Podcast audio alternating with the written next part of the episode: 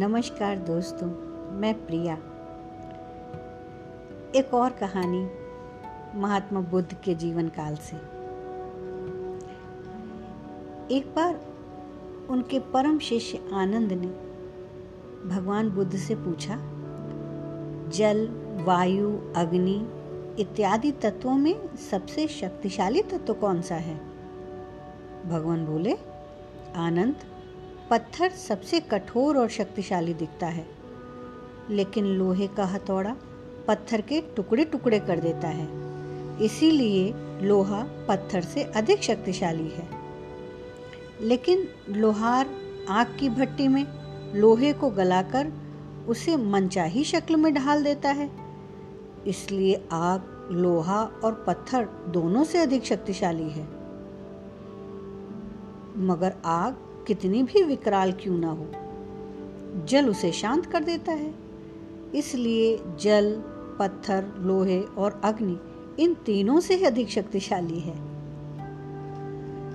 विचार किया जाए तो जल से भरे बादल को वायु कहीं से कहीं उड़ाकर ले जाती है। इसलिए वायु जल से भी अधिक बलशाली है। लेकिन आनंद इच्छा शक्ति वायु की दिशा को भी मोड़ देती है।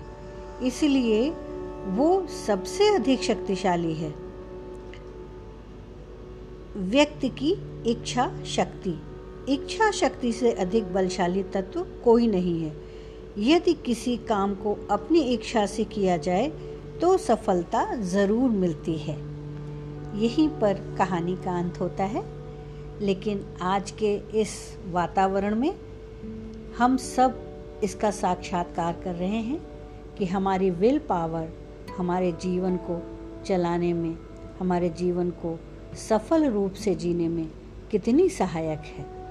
यदि आपकी विल पावर मौजूद है, विल पावर मज़बूत है तो आप कठिन से कठिन चुनौतियों का सामना बिना डरे हुए कर लेंगे।